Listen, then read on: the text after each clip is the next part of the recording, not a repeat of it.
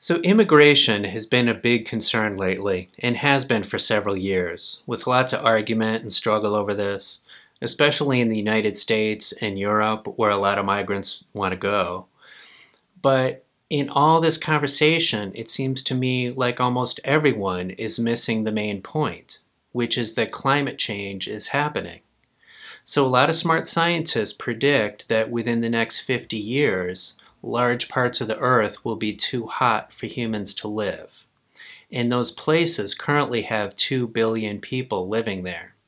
And that's out of our current world population of almost 8 billion people. So that means that one out of four people on this crowded earth need to find somewhere else to live or else die. Where are we going to put that many people? So, in today's show, that's what we're going to focus on and try to get this public conversation directed toward what we actually need to pay attention to. And let's see if we can get solutions on an international basis that are on the scale of the problem that we're facing. And it's a big problem, so we better get started. Let's dig in. This is the joy of saving the human race, where we try to get the world to cooperate. It's so the human race can avoid some urgent global problems that could mean the end of civilization and cause lots of suffering around the world. But also, we just want to have a good world that we enjoy and we can feel proud of. We are not just citizens of our own countries, we are citizens of the human race.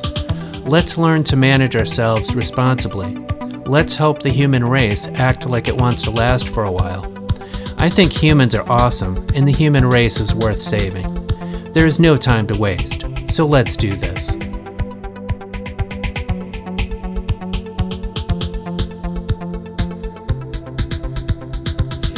I'm Shelby Murtis. Thanks for joining me today. I'm doing this series of episodes just by myself, offering some information and ideas on why I think we need more international cooperation in the world. And I believe we need this because we have very serious threats facing humanity that could face us with extinction or civilization collapsing or just some really painful suffering that could happen if we don't take charge of some problems soon.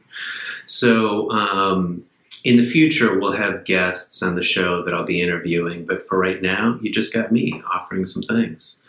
So, with this general theme of threats against humanity, um, you might be surprised that today I'm going to talk about migration and refugees, which so far has not been seen as a big existential threat. I mean, people have had some arguments about it and there's been issues about it, but um, we're in the middle of an issue right now where it's about to change and intensify as climate change gets worse. So we expect that even if we get our emissions under control, climate change will continue because we've already got our carbon dioxide up in the atmosphere um, that's warming the planet. And we have the planet right now warmer than it has ever been since humans have gotten out of the last ice age 12,000 years ago. So basically, um, we're in brand new territory where we don't quite know what the world is going to look like with this amount of warming. And so, as that happens, it's going to cause a lot of people to move from where they currently live. And that's about to happen on a scale that humanity has not seen. We have not seen this many people moving from place to place before. So, you know, so far, um, migration has been one of those things that gets argued about or framed in morality terms, like maybe we should take in more immigrants because it's the right thing to do um, for them to help out these poor people who are suffering. And that's all still valid. But now we're entering this new territory where it's not just a moral issue, it's a practical issue, and it's an issue of self interest because the world is about to get overwhelmed by the numbers of people moving place to place. So it just takes on a new level of importance now going forward because really it's in our self interest for all of us on the entire planet to deal with this issue, or else some things are really going to fall apart on us. So, And as we do this work of avoiding catastrophe, I hope that we can also make a better world that we can be proud of, which includes helping our neighbors, which in many places we try to do. We try to help the people around us in our community. Um, and I think in the world, that's also a good value that we should aspire to. So, so let's just look at some facts and look at what the future holds for us. So, it's expected that if we follow our current uh, trajectory with climate change, that by the year 2050, 150 million people will be displaced by rising sea levels. So this is just purely the water rising in the oceans. Um, 150 million people, that's a lot of people. Just for context, that's 18 times the size of New York City's population. So that would be New York City flooding, and we have to move all those people and find them homes and do that 18 times. Um, New York is a very large city. So um, we should get working on that, I think, making some plans. But there's other things about to happen that actually make that seem small. Um, there's recent studies, a couple of them, showing that on our current trajectory, if we don't reduce greenhouse emissions very soon, that in the next 50 years we'll have 1.8 billion people living in places that are as hot as today's Sahara Desert, and maybe more than 1.8 billion. So, right now, the Sahara Desert, um, or deserts of this amount of heat, um, consume about 1% of the land surface on Earth. So, as warming continues, this is expected to grow to 20% of the Earth's land, about one fifth of the land on Earth being too hot for people to live in. So, just for context, today's Sahara Desert is the size of, of the United States in terms of land area but only 2.5 million people live there. So only 2.5 million people live there because it's an incredibly difficult place to live. It's hard to grow food, um, water is scarce. When this amount of very hot place grows in the planet, you're going to find these 1.8 billion people growing, uh, living where like it'll be hard to be outside for more than a couple hours because that will be dangerous to people's health. They'll overheat if they're outside for more than a couple hours, which makes it pretty hard to farm, makes it pretty hard to do construction or other outside labor. Um, and it's a pretty bleak situation when people have to just hide inside um, for their safety. But you know, perhaps even bigger than that is that uh, crops won't grow. You know, you just can't grow food in places that are that hot. Um, and so food will become scarce and people could starve. There's also water becoming scarce because water evaporates when it's hot. And so, um, and people will try to use more water in order to grow their food, and places could run out of water. So 1.8 billion people being short on food and water, um, over one fifth of the Earth's land surface. That's a pretty dire situation. Uh, that's bigger than humanity has ever faced before in terms of that amount of potential death and that amount of um, potential people moving place to place. So, this area, this one fifth of the world, will happen around the equator where it's hottest. So, that will include the 1.2 billion people that currently live in India. That will include Central Africa, the Middle East, Pakistan, Indonesia, uh, Northern Australia, half of South America, plenty of uh, half of South America, plenty of Central America, um, this whole ring of heat around the world. So it's important for us to be good at math if we want to be good citizens. And if you're not a math person, I encourage you to just try to dig into that a little bit because we have to understand the difference between thousands and millions and billions, like for us to really appreciate the numbers. I've met a lot of people who, like, when you talk about numbers and there's a few zeros on it, their eyes start to glaze over and they can't quite appreciate how big it is.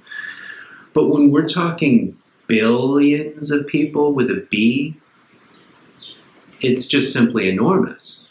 So we're talking, you know, the, the world population right now is 7.8 billion. So these number of potentially displaced people, that's one in three, maybe one in four people on Earth being unable to safely live where they are right now. So, by comparison with New York City again, which holds 8.3 billion million people, you would have to displace New York City 217 times to equal this amount of displacement of people. I, I don't know how to do that, or at least not instantly. Um, so I think we should get working. So these numbers I'm sharing with you also, that's based on current population in these places it is possible that population could grow in the next 50 years. Uh, birth rate could increase.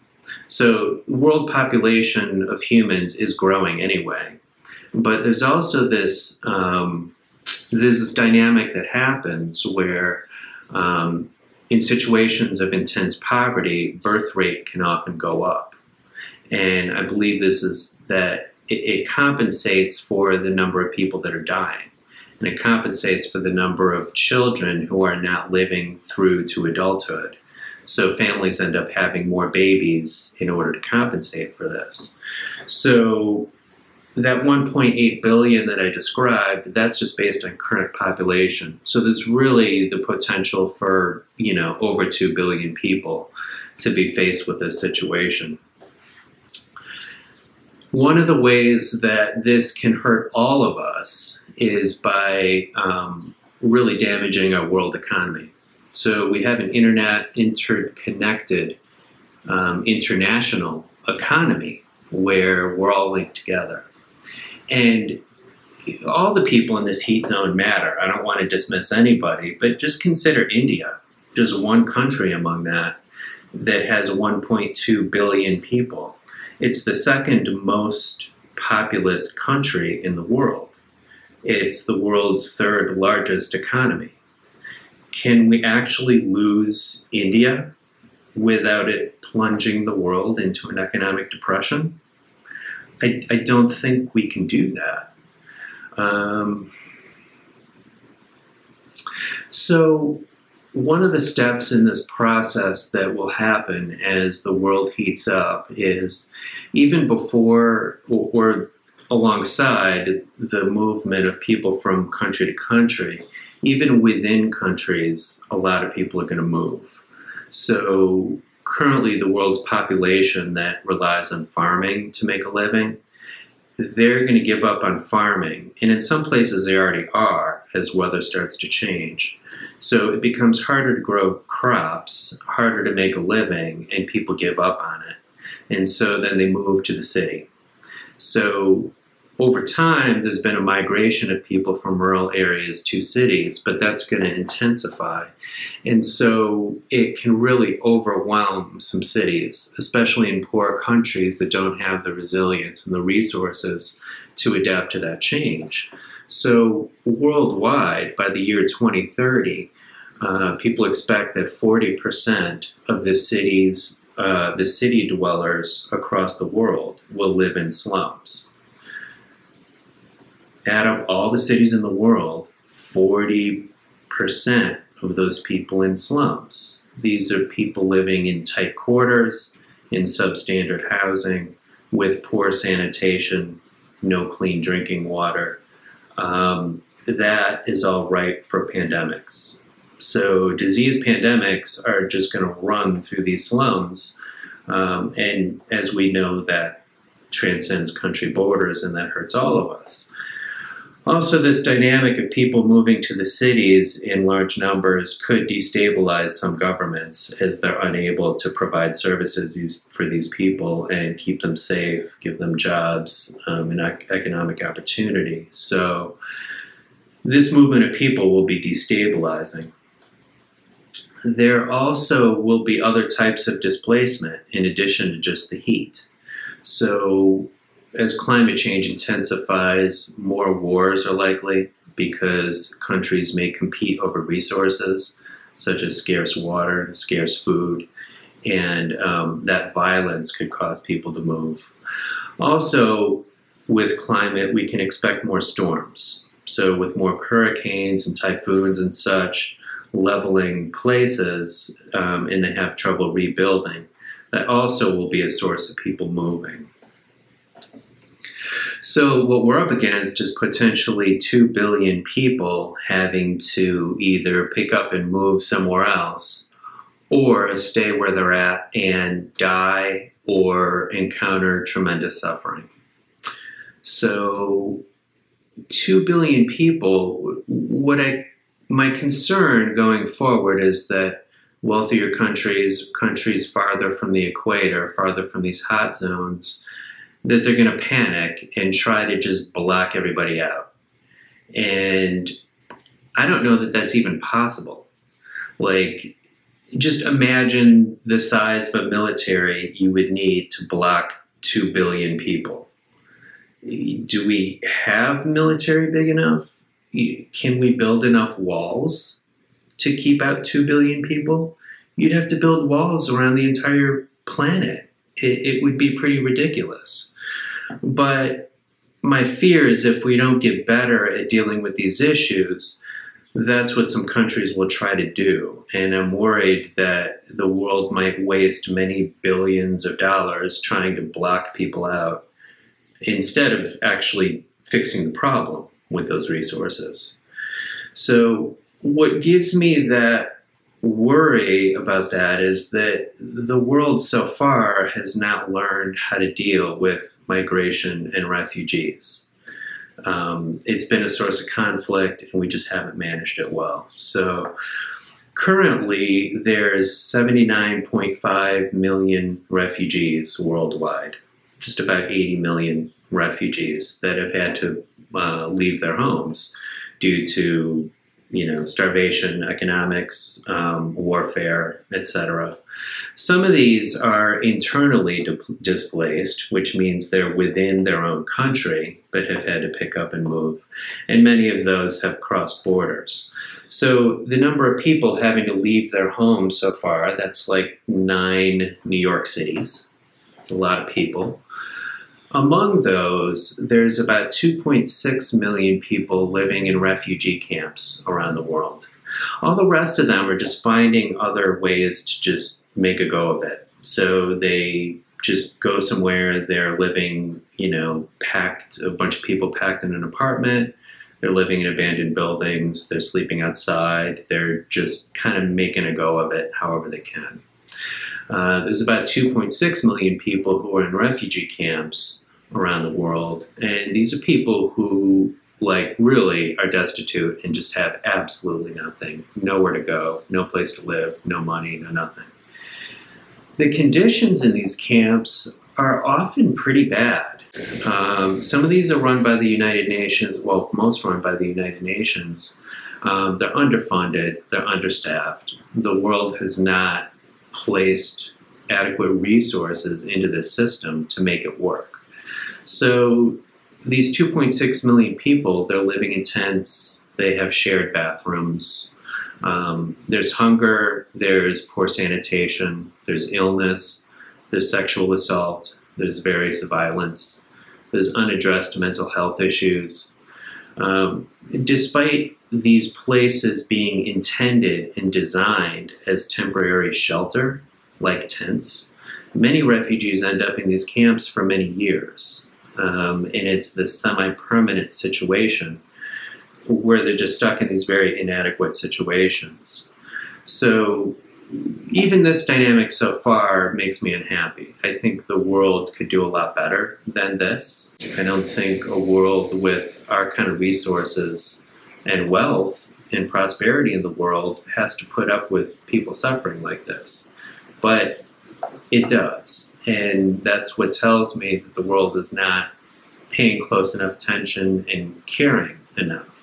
So, if we can't yet deal with these 2.6 million refugees adequately, I worry how we're going to deal with 2 billion people.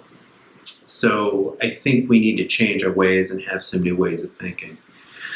There's been a lot of political conflict um, around the world dealing with my migration. So, in the United States, where I live, um, immigration has been a huge political issue that people have fought over. Um, there's been immigrations coming in, immigrants coming in from Latin America.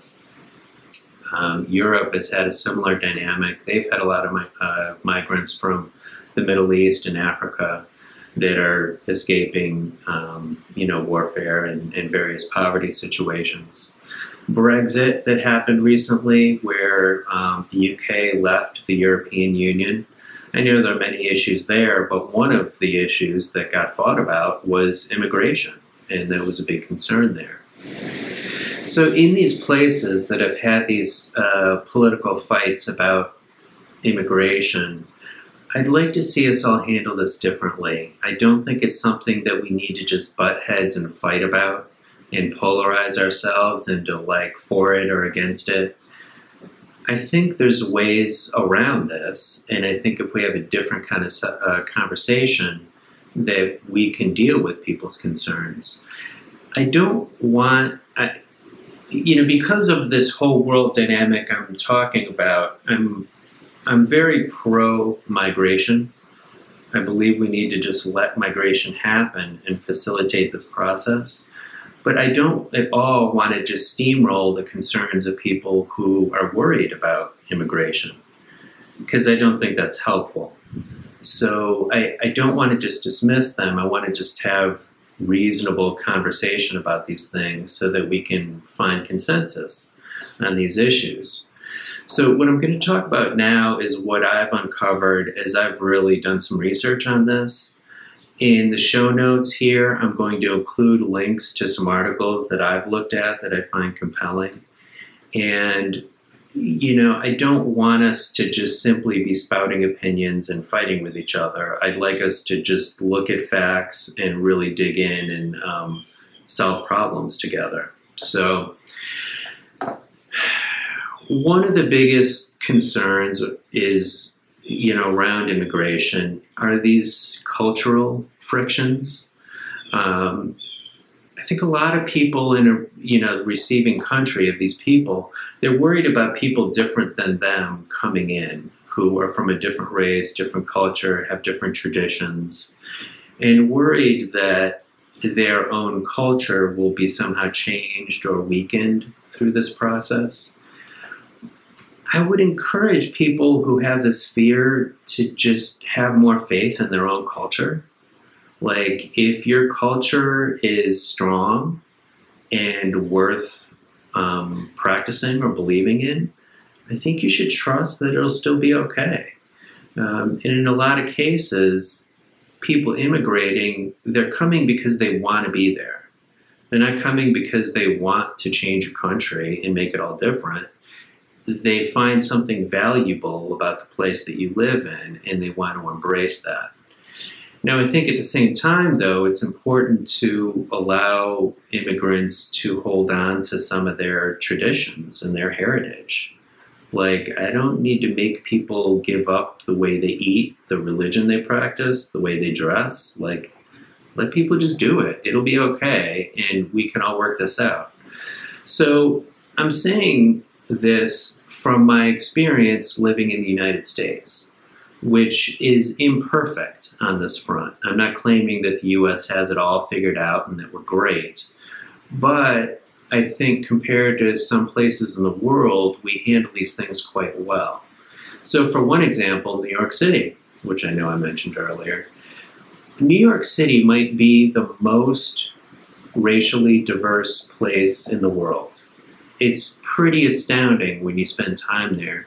You can find people from literally anywhere in the world. Like, I would be surprised if there's a single country on this earth that is not represented there with um, immigrants. And yet, the New York City, it thrives. It's a very thriving place. It's not a place where people fight about these things or, you know, there might be a little friction here and there, but, you know, people aren't fighting about race. There's no violence, there's no warfare. It's like the strongest, one of the strongest economies in the world, New York City. It's quite thriving. And so I think that's just an important example to think about where if your country is going to take in immigrants, it's not necessarily going to hurt your economy. It's not necessarily going to uh, hurt your way of life. Like things can work out quite well. You know, we have seen that in some places in the world. So, economics are a big concern around immigration. Um, in countries receiving immigrants, um, when people have trouble finding a good paying job, they end up blaming that on immigration. And I don't think that's appropriate. Um, there's bigger factors typically going on because we do have a changing economy these days. So there's automation, which is taking a lot of jobs from people. Um, you know, jobs that humans used to do are now can be handled by computers or by robots. Um, there's manufacturing that has moved to poorer countries to take advantage of cheaper labor there. So it's not the immigrants coming into the country stealing the jobs that's the problem. It's that the jobs are going overseas to some other place. And then finally, there's remarkable wealth concentration um, in various developed countries. So um, the problem isn't the immigrants, it's that the, the money and the income and the wealth is going to wealthy people. So, like, one part of that is, say, a large corporation where the company CEO is making hundreds or maybe thousands of times the income of their frontline workers that are earning minimum wage. So, it, you know, there's that dynamic of just people not getting paid enough, and the the resources in the economy not going to the average workers in the middle class. So I think when people struggle in their own life and in their own career, um, they end up blaming immigration. But the research just does not support that, at least as far as what I've seen. And if any of you out there have different research that disagrees with this, I really hope that you'll send it to me because I'd love to look at it. Um, I don't want to just sugarcoat any of this. I want to take people's concerns seriously.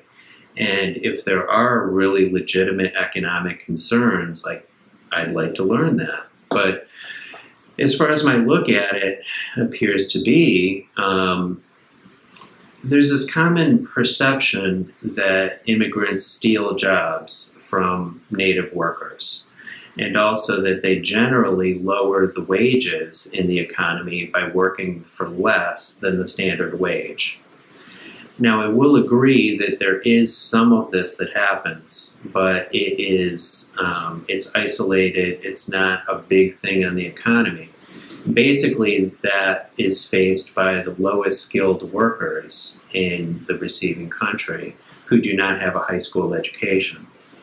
Uh, because what happens is immigrant workers who do not know the native language that hurts their marketability on the job market that limits the types of jobs that they can get and so they will gravitate to more you know manual labor that requires less education um, and it can displace some of the lowest skilled workers who don't have education themselves I'm not going to dismiss this effect. Um, it's worth dealing with. I think the best way to deal with that is through education and job training so that those workers who are potentially displaced can have more skills and more resilience and more adaptability to find various jobs and stay employed. Um, also, a dynamic that happens is that when immigrants come in, um, often native workers will gravitate to higher wage work where speaking their native language is useful. And so there's enough jobs in the economy that people can shuffle around and sort of be okay and find something that works. So this modest drop in wages that some people have, the, the lower skilled workers, it's offset by other growth in the economy. So immigrants are also consumers. So they're making money and they're spending money on their housing as they pay rent or buy homes. They're spending money on their food. They're spending money on consumer goods. They're spending money at local stores. And so that consumption actually helps other job growth to occur among those various businesses where they're spending money. So basically, you know, you, you see the, the immigrants get integrated into a local economy and other jobs are created. So, what you see with immigration is that those immigrants are not necessarily a drain on the economy, they're actually supporting the economy with their work and with their consumption. Um, some immigrants even create jobs because immigrants with more skills um, are actually creating businesses. They're entrepreneurial. They're um, finding new business opportunities. They're even hiring people, eh, which then creates jobs. So they're not a drain on the economy. They actually get integrated into the economy and then help the economy grow. You know, also, in some places in developed countries uh, or wealthier countries, there's a demographic issue where they have an aging population. So, like in the United States, um, the older people who are considered baby boomers are now retiring and leaving the workforce. And those jobs often need to get replaced by somebody. And immigrants can help us replace those retirees. And there are other countries going through a similar demographic shift where um, there's, you know, elderly people leaving the workforce. So and those elderly people, um, they need home care services, they need house cleaning, they need lawn mowing, and immigrants can help get this work done. So, in many cases, or at least in some countries, immigrants may help the economy and help us get the work done. Like, we actually need more bodies here, more people doing the work. There's this other common perception people have is that incoming immigrants can overwhelm public services that they're just going to consume welfare and education and healthcare and all this stuff, and it's going to hurt us all and become expensive. It's an interesting contradiction that I hear among people who are concerned about immigrants because sometimes they're concerned that immigrants are going to work and take the jobs, and then sometimes they're concerned that immigrants are not going to work and they're just going to be lazy and take, take welfare. I don't see how those two hang together, but um, on this concern of consuming services, it's important to realize that immigrants are taxpayers.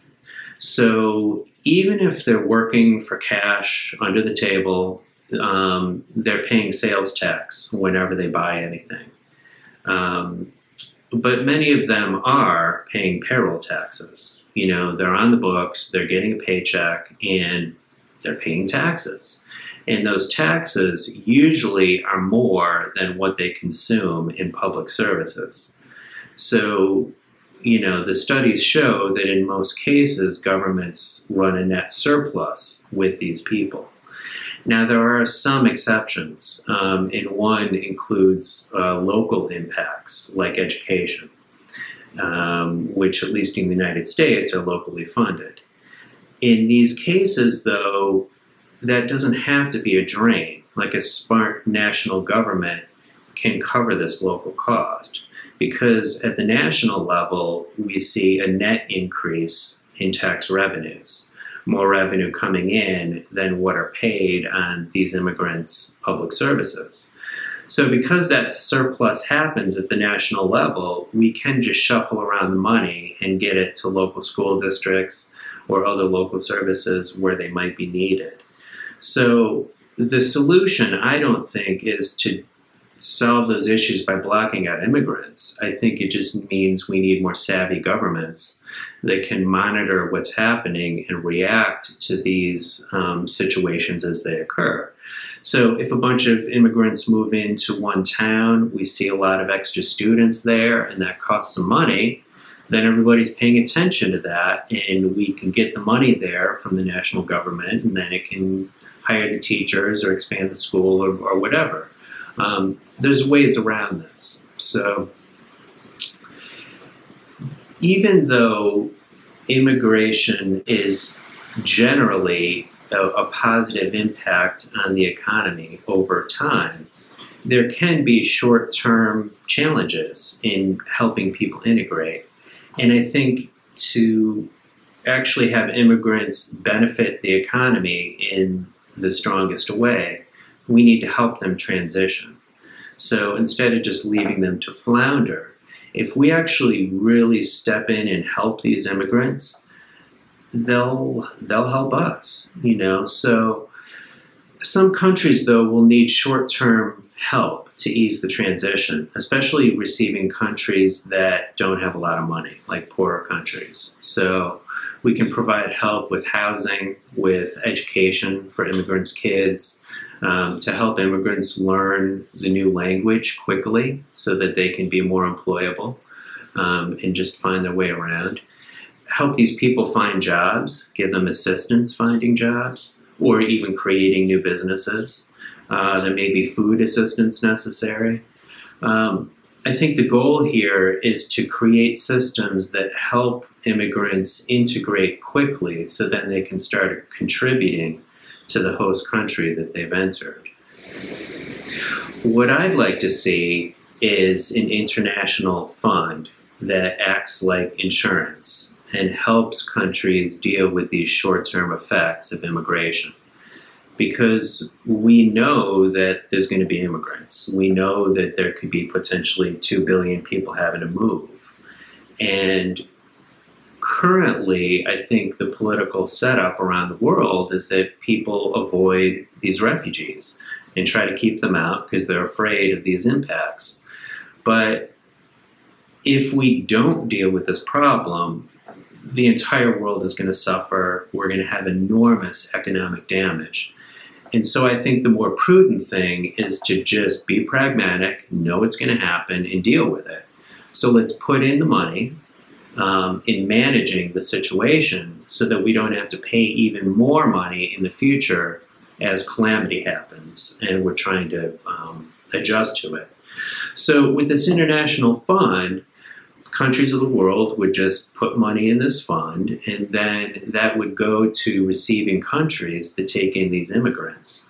And so, some of that is to just help them do this integration process some of that is just going to incentivize them. Like, you know, some people, they don't want to take the, the immigrants. Other countries, though, might say, hey, you know, we could use the revenue. We need some money. All right, we'll take some immigrants because, hey, world, you're going to give us money.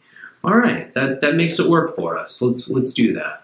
So it's a way to get countries to do this in a good way rather than forcing countries or having us all fight about it. Um, let's just pay for it because it'll be cheaper in the long run than dealing with calamity. With this whole thing, what I hope is that we can start to plan for this now instead of just waiting for this to be a really chaotic scene. So, you know, I've talked about how in 50 years we may have up to 2 billion refugees this does not mean, I hope you don't interpret this as, oh, well, we have 50 years to deal with it. Like, oh, we can wait a little while we'll deal with it later. No, for two reasons. One is that the problem is so enormous that there's not going to be quick solutions. We have to get started because it'll take that long to figure out how to handle it and pay for it.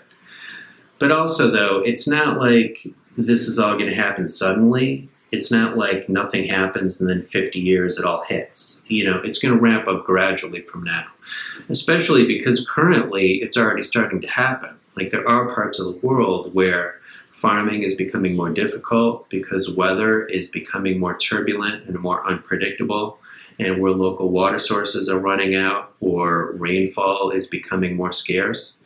So there already are people starting to move because of these issues. And so this trend is just going to gradually keep ramping up and ramping up as the world heats. And so, really, what we should be doing now is starting this work of perfecting this process of dealing with migration. So countries around the world put in place their integration strategies for taking these people in. And also, we need to have international negotiations so that we're making agreements about where places of people are going to go. So we can already look at places we know it's going to happen. I mean, this hot zone, we know it's going to happen or where sea level, sea level rise, it's just all the cities that are on coasts in the world. We can already predict which people are going to have to move. So we can wait and do nothing and have these people clobbered by a hurricane or flood or food shortage, or we can just plan for it. And that's going to take some international negotiation. I think we can be far more proactive than simply waiting until millions of people just show up at your border trying to get in. Um, I think that would be the irresponsible way. Let's plan now. Let's put some things in place.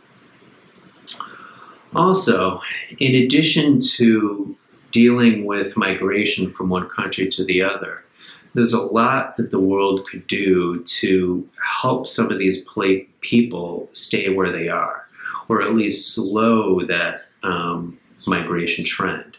So, a lot of the places that are um, that are going to be hit by this high heat, they're poor, and so that poverty is a factor in them picking up and moving because they can't make a go of it in their home country. So, you know, the process is people are going to leave when they reach a point where they're starving, they're hungry, the conditions around them are horrible. Um, if we can help the conditions in their home country be better, then we can at least slow that migration process and maybe some of them can stay. You know, we can deal with these issues of food and water scarcity by, for instance, helping people grow, uh, build greenhouses where they can grow their food in a covered, sheltered way. Um, we can improve irrigation systems so that they can have easier, better access to water. Um, and those water systems are more efficient so that there's less water waste um, because water will become incredibly scarce. We could help people build, uh, construct buildings that are more likely to withstand the heat and be more temperature efficient. Um, or more able to withstand storms or withstand flooding. Um, also, we can put systems in place to help people rebuild more easily after storms happen because they know we know that they will happen. And so we might as well put some place some plans in place, have some agreements about what we're going to do when that happens. Um, we can send people air conditioners um, so that people can put an air conditioner in their home or their business. And yeah, it's going to suck to not be able to go outside, but you know, at least indoors, people can live. Um, many of these countries, they're too poor to afford air conditioners. Like they may not have electricity, they don't have running water. Like these places, you, you, you know, you can't expect them to just dig in their pocket for some money to do that. So, um, and I would encourage us very strongly if we're going to rely on air conditioning in these places, let's let it be solar powered, please, because it would be pretty silly to try to react to the warming climate by burning more fossil fuels to keep people cool. It's just that would be a silly dynamic. Um, and then one other thing that we can do to deal with the food shortages is deal with our systems that can help them import food more affordably. So um, if food is expensive, they're going to starve and they can't grow it themselves. So we may help them um, find other things that they can do for a living to make money, facilitate trade between countries so that um, these places that are too hot to grow um, can still eat and, and do it in a way that doesn't uh, wreck them or their economy. So, from all this, I hope that you're understanding that we're up against an enormous problem. And I've just gone through a lot of facts and figures and public policy approaches and economics and such. Um, this could feel intimidating for us. I, I feel intimidated by it. It's pretty enormous.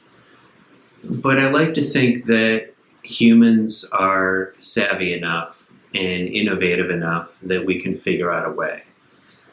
I think the way we get through this is um, by learning to share, by learning to care about our neighbors.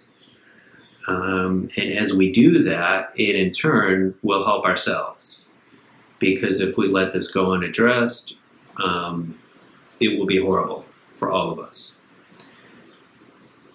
there's this fear I have that we're going to postpone action on this too long. The flow of refugees will quicken and overwhelm us. And my concern is that then, as people feel overwhelmed, um, they start to shut down, they start to block people out and just let them die and let them suffer. That's my biggest fear in all this. And that would obviously be bad for the dying, suffering um, billion people or more. But I think it would be bad for all of us. I think there's a, a psychological toll that this takes, or a spiritual toll that it takes um, if we were to simply block out over a billion people and just let them die. For context or for comparison, in World War II, we lost 85 million people that died, including both military and civilians. In World War I, we lost 25 million. So between the two world wars, a bit over 100 million people died in a couple of the most cataclysmic events that the human race has ever seen. But now, with this climate emergency, we're dealing with 10 times that. Not just 100 million people that died in the world wars, but over a billion people that could die if we don't let them move.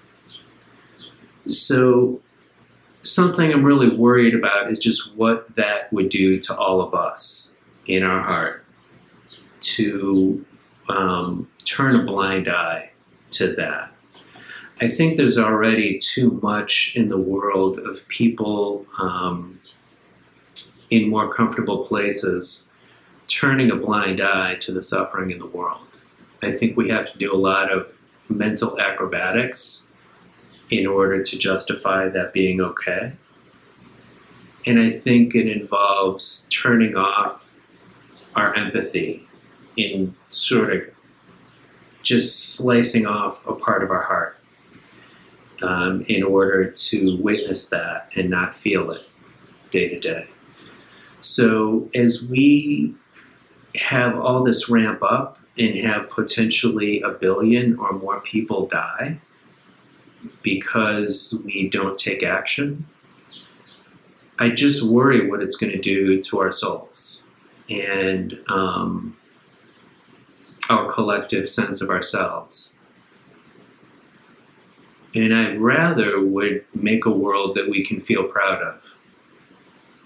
I don't I don't want to live in a world where we have to feel embarrassed that we let a billion people die because we were too lazy or too busy to think ahead and do something about it. Um, I want to live in a world we can feel proud of.